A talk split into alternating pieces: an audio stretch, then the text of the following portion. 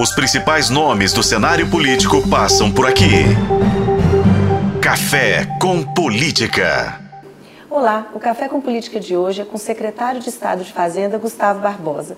Secretário, muito obrigada por nos receber aqui numa época que é de tanto trabalho, né? Eu que agradeço a oportunidade. Eu acho que é sempre importante esse tipo de interação para a gente falar um pouco sobre um, matérias complexas, né? Eu acho que vamos tentar hoje...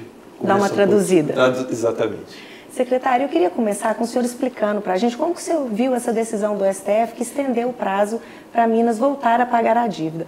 O Estado vai insistir no R R F, vai adotar integralmente a proposta do Pacheco ou estuda outra alternativa? Não, primeiro eu vi com bastante é, tranquilidade e com bastante alegria essa questão do adiamento. Acho que foi importante.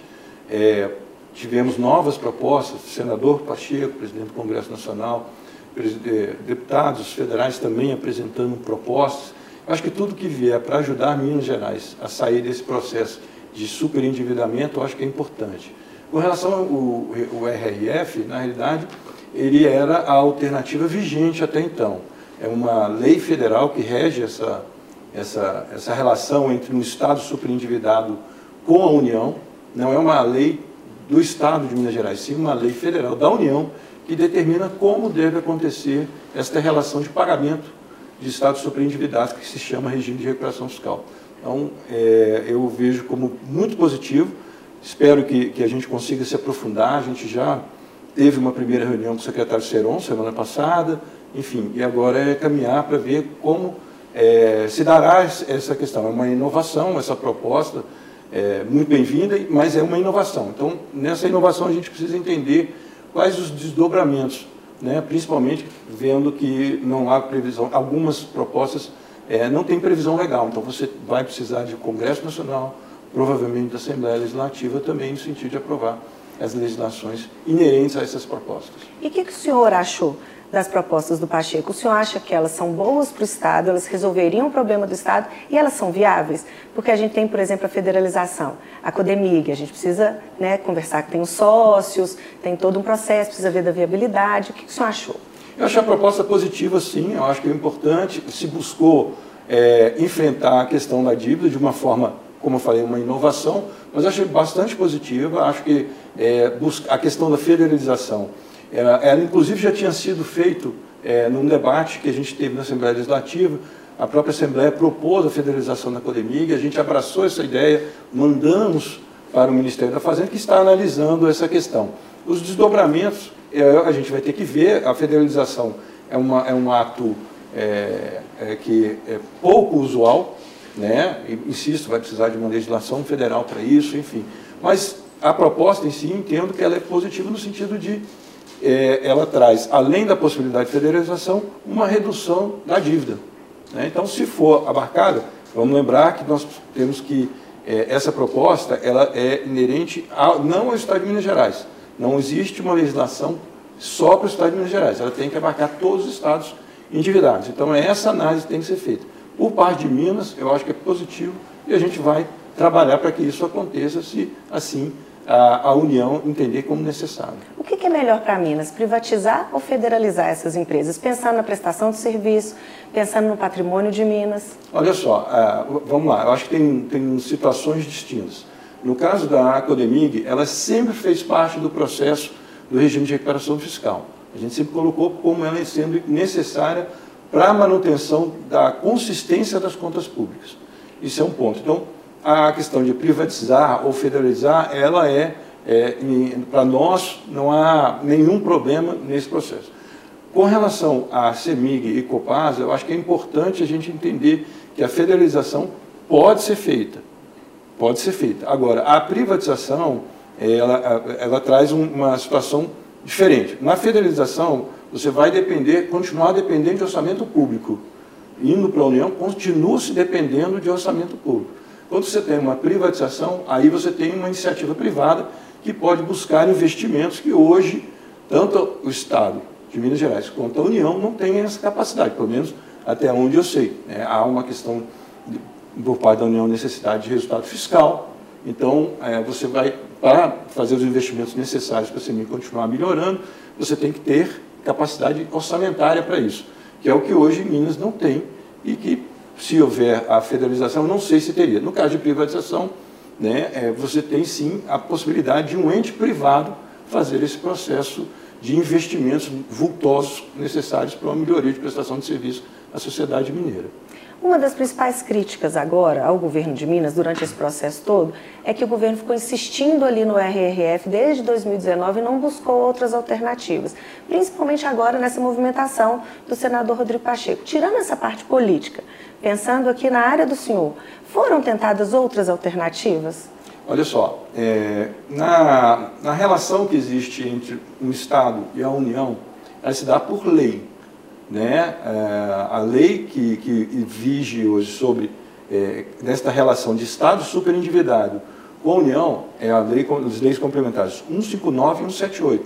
Então a gente se mira nela para ter uma relação com a União.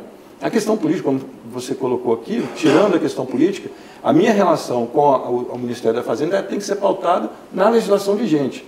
Mas você, dentro da legislação vigente, você busca alternativas. Vou te dar um exemplo. É, tivemos em maio os governadores do COSUD, que é o consórcio sul e sudeste, de estados da região sul e sudeste, buscando mudança do indexador da dívida.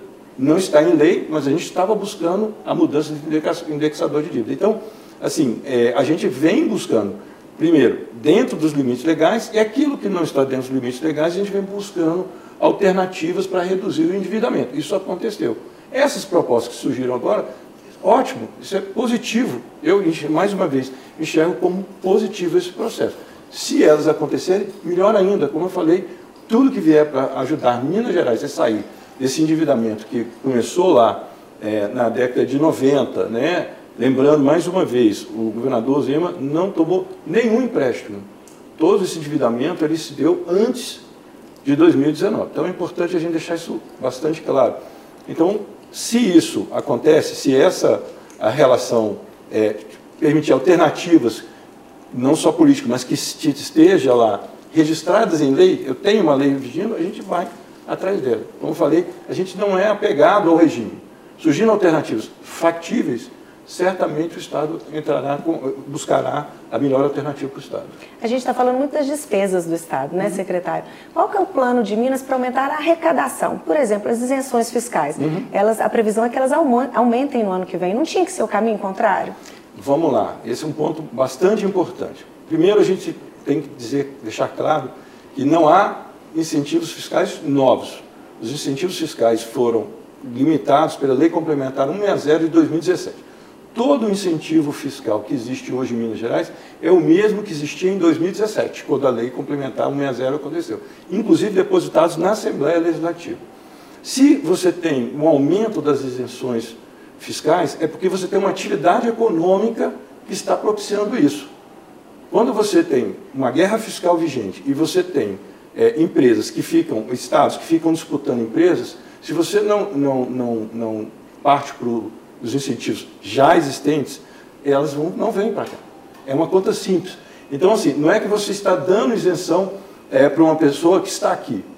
Você está atraindo uma pessoa. Se ela não vier, eu, eu dei algum tipo de isenção, se ela, vier, se ela não vier, não existe incentivo fiscal para uma empresa que não vem. Então, se eu estou aumentando, é porque eu estou com uma atividade econômica fomentada, mais, mais dinâmica. E isso é positivo. Estou gerando emprego, estou gerando outros tipos de impostos, e no médio e longo prazo, economicamente, é muito importante para o Estado isso.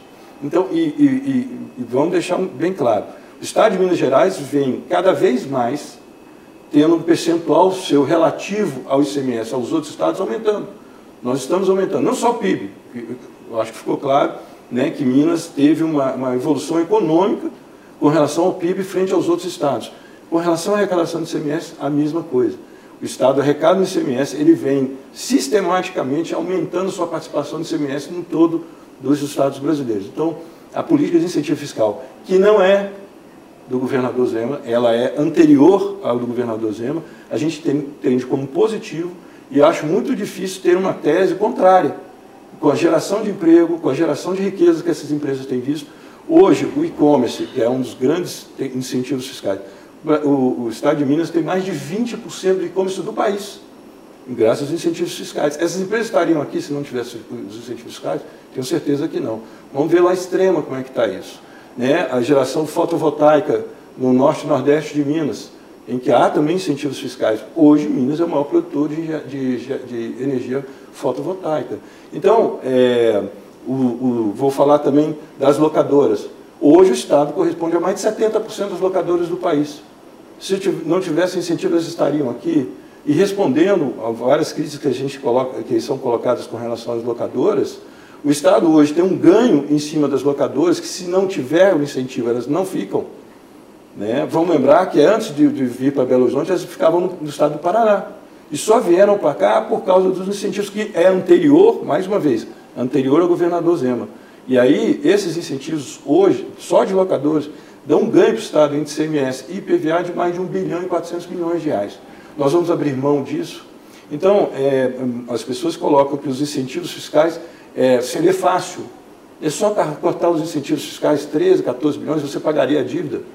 É assim, é uma pessoa que não tem, é, não analisa os desdobramentos de um processo de guerra fiscal. As empresas, a partir do momento que você retira os incentivos fiscais, elas vão procurar outros estados que têm incentivo fiscal na mesma dimensão.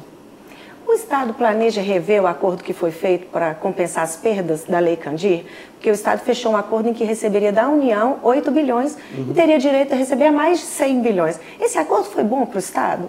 Há esse... um plano de rever? Vamos lá. É...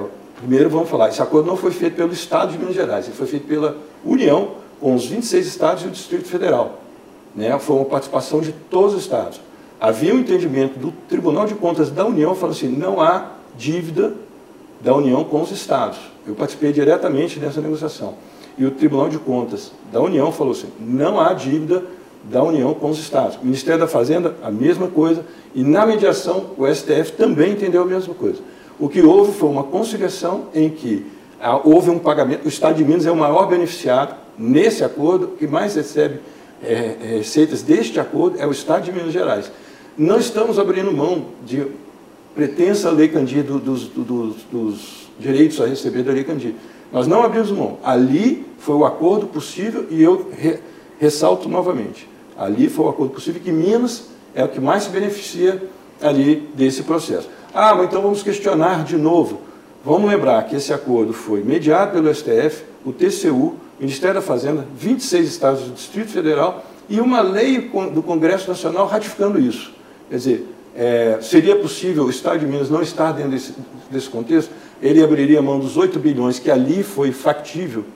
Não, mas e, e os outros? E o resto? O resto, se houver uma nova discussão, nós vamos entrar nessa discussão. Não há problema com relação a isso. Eu só acho que ali o acordo que foi feito, ele deveria ser feito como todos os estados fizeram. Secretário, vamos falar um pouquinho dos servidores aqui do Estado. Eles divulgaram, né, teve uma coletiva de imprensa para dizer que o Estado teria dinheiro em caixa suficiente, uhum, para pagar seis folhas, uhum, do funcionalismo mineiro. É isso? Esse dinheiro é usado para quê? Para que, que ele serve? Por que, que ele está lá? É, o, o sindicato, eles têm isso, né? Eles avaliam de uma forma muito é, peculiar esse processo. É, eu queria saber se eles tivessem cem reais em conta, tivesse que pagar daí duas semanas, três semanas, uma conta de luz de noventa reais, mas ele tem lá cem reais. Então, eu vou explicar direitinho como é que funciona isso. Na realidade, o saldo foi colocado ali, vinte e três bilhões de reais, extraído de um relatório do T C E de forma... A, a, a extração da informação, ela simplesmente foi... A extração da informação não com todas as, as informações constantes do relatório. Então, daqueles vinte e três bilhões... algo como treze bilhões e meio eram inerentes a contas vinculadas que a gente tem. Por exemplo, os índices constitucionais. O Estado tem obrigação constitucional, por exemplo, de direcionar recursos de saúde, educação. Então, são que a gente chama de contas vinculadas. Ali tinha saldo de depósito judicial, tinha acordos judiciais, enfim, desses treze bilhões e meio que eu estou lhe falando. Então, falar que isso é saldo disponível é, no mínimo, não saber como funcionam as contas públicas. Aí os outros nove bilhões... restante. Bom, como é que faz? É, você, vou dar um exemplo, nós temos ali um provisionamento para décimo terceiro salário. Desde janeiro você começa a provisionar décimo terceiro salário. Por quê? Você não tem um décimo terceiro salário de arrecadação, você tem doze arrecadações. Chega em dezembro, você tem que pagar treze salários. Então você não tem como tirar da sua receita corrente é, aquele dinheiro de uma só vez. Você tem que ver provisionando. Só desse provisionamento você tem uma, três bilhões e duzentos milhões de reais para se pagar o salário. Também se esque, esqueceram de colocar que dentro desses nove bilhões, fora os três bilhões e duzentos, tinha quase quatro bilhões provisionados para pagar o salário de cinco de setembro. Porque aqui a gente vem tentando, desde, desde janeiro de dois mil e dezenove, pagar o salário em dia, né? Porque esse argumento dos sindicatos é exatamente quem não entende como funcionam as coisas. E é por isso que os salários não estavam sendo pagos em dia. Hoje você tem o salário, décimo terceiro, salário e décimo terceiro pagos em dia, e de uma única vez. Então você provisiona também isso. Você tem provisionamento ali para as despesas de custeio do Estado. Então, é, é, é aquela coisa, você recebe o seu salário naquele dia, vamos supor que você receba um salário de cinco mil reais, né? E aí tira um retrato ali daquele dia que você recebeu o salário. Só que por trás desses cinco mil reais, ao longo do mês você tem salário, você tem condomínio, você tem aluguel, você tem escolas, menino, plano de saúde, transporte, você tem ali N vinculações àquele salário. Então, falar só de um retrato, falar que ali tinha saldo de seis folhas, é, é, no mínimo, é um desconhecimento técnico grosseiro. Secretário, o senhor foi responsável pela implantação do regime de recuperação fiscal no Rio de Janeiro. E a gente já está vendo o governo de lá pedindo revisão do uhum. plano. O senhor acha que foi a melhor estratégia? Foi a única solução. O Estado do Rio de Janeiro tinha quatro meses de salário atrasado. Quatro meses. Não foi aqui, igual aqui em Minas que era parcelado. Quatro meses de salário atrasado. Quando você está numa situação de crise profunda, como foi o Estado do Rio de Janeiro, você tenta buscar as alternativas existentes. E a única alternativa existente era essa. Nós estávamos sendo bloqueados todos os dias as contas. Eu vou dar um exemplo. Eu, como secretário de Fazenda lá, em outubro de dois mil e dezesseis, o, o, o mês tem vinte e dois dias úteis. Nós ficamos com dezenove dias úteis a conta bloqueada, ou seja, o Estado não encostou a mão no recurso porque eles estavam sendo bloqueados. Então, você tinha uma situação de dramaticidade absurda. Imagina, um, um servidor ficar quatro meses sem receber. E ali por quê? Porque estava sendo bloqueado por causa do pagamento de dívida. E aí você deixa aquela situação, ou seja, qual a alternativa que você tinha naquele momento? A alternativa que surgiu foi a União falou assim, ok, eu faço um regime de recuperação fiscal nessas e nessas condições. O que você faz quando isso acontece? Você opta pelaquela solução, você não tinha outra. Insisto, a relação da União com os Estados, ela se dá por lei. Você não pode simplesmente falar assim, não, não vou fazer isso. Você tem que fazer porque ali é uma lei que determina. E foi isso que a gente fez. Tanto é que os salários, desde fevereiro de dois mil e dezoito, os salários estão em dia. Então, será que foi tão ruim? Né? É claro que ele precisava de aprimoramento. O regime de recuperação fiscal foi feito numa, num contexto, lá em dois mil e dezessete, precisou de aprimoramento, que foi feito em dois mil e vinte e um, e agora... Com essas propostas surgindo também, provavelmente teremos um novo aprimoramento, e assim funciona. Agora, naquele contexto, é, é, a análise, eu, eu sempre falo, a análise retrovisora é fácil. Né? Naquele contexto, não, mas não devia ter feito isso. Era a única alternativa. Eu vou insistir. Aquele momento, quatro meses de salário atrasado, em fevereiro de dois mil e dezoito, se reverteu essa situação, e desde então o salário não fica mais atrasado, o décimo terceiro é pago em dia, voltaram a pagar os, os, os fornecedores. Os fornecedores do Estado, os índices constitucionais voltaram a ser cumpridos, quer dizer, foi tão ruim. E outra, o regime de recuperação fiscal, ele é uma adesão. Né? Vamos lembrar que é um estado de adesão. Você pode, a qualquer momento, você pode pedir para sair. Você pode pedir. Os estados não pediram para sair. Até agora, os três estados que estão no regime não pediram para sair. Pelo contrário, o Estado de Goiás, inclusive, entrou na justiça para permanecer no regime de recuperação fiscal. Eu não estou falando que o regime de recuperação fiscal é a melhor coisa do mundo, mas até surgirem essas propostas, agora, era a única opção. E a gente tem que enfrentar a questão do endividamento. Você não pode ficar tratando a dívida como liminar, não é possível isso. Você tem que enfrentar, você tem que pagar aquele endividamento. Se questionar a dívida, se questiona, perfeito, mas enquanto não tem uma solução do tamanho da dívida, que é, você tem que ter aquilo que a lei determina. E é isso que a gente tentou enfrentar. Secretário, mudando de assunto um pouquinho, vamos falar sobre I P V A? Claro. Pela primeira vez agora, depois de um tempo, né, a gente vai voltar ao convencimento para começar em janeiro. Uhum. Por que que teve essa mudança? Janeiro é um mês tão difícil para todo mundo, né? É, mas é uma questão de, realmente, de a, a adaptação de fluxo de caixa, né? O Estado, com os municípios, vão lembrar que quarenta por cento da arrecadação do I P V A vai para os municípios. Os municípios também é, se beneficiam. E foi realmente uma necessidade de ajuste de caixa. Na realidade, foi uma exceção que tivemos nos dois últimos anos. Nessa vez não, não conseguimos ter essa exceção em função de fluxo de caixa. É, a gente precisa, e vamos lembrar, novamente, isso não ajuda não só o Estado, mas também os municípios, que também têm os seus problemas de caixa. Secretário, a Justiça bloqueou os bens do senhor em uma ação lá do Rio de Janeiro por improbidade administrativa. O senhor cometeu alguma irregularidade? Bom, é, eu, eu acho ótimo, eu agradeço essa pergunta. Primeiro, é, imaginar que eu tenha aquele valor que foi colocado, mais de cem milhões de reais, é, é inacreditável, não existe isso. Houve uma determinação de bloqueio, só que, assim, até agora não foi bloqueado, até porque a minha conta salário, eu só tenho minha conta salário, não tenho aplicação financeira, não tenho nada. Você fez a pergunta, então, não, resumidamente, não, não foram bloqueados, porque eu não tenho nenhum ativo, não tenho é, nenhum valor aplicado, eu tenho só minha conta salário. Com relação à irregularidade, não, em nenhum momento é citado irregularidade. É um ato administrativo que é questionado pelo Ministério Público e que entrou como ação no, no T J, que foi acatado. Como qualquer cidadão, eu tenho direito à defesa, e é isso que eu estou fazendo, vou recorrer.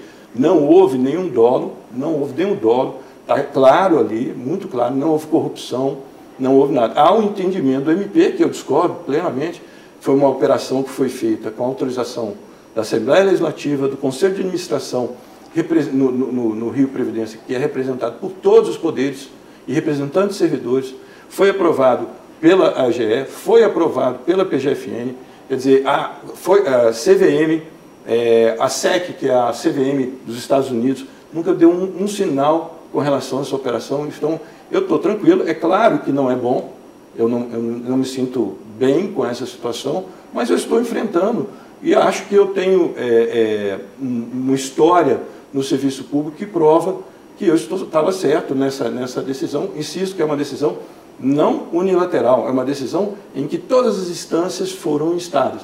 Por último, é importante dizer que o Tribunal de Contas do Estado do Rio de Janeiro, já em seu voto unânime, em plenário, unânime, diz que se houver dolo, desculpe, se houver, é, por eventuais prejuízos, se houver, a responsabilidade é exclusiva da B B Securities, que era o administrador da operação. Então, eu estou tranquilo, como eu falei, é claro que incomoda, É, mas é, eu quero deixar claro para todos que, primeiro, não há nenhum, a nosso ver, não há irregularidade, não há nenhum indício de corrupção, em nenhum momento isso é tratado.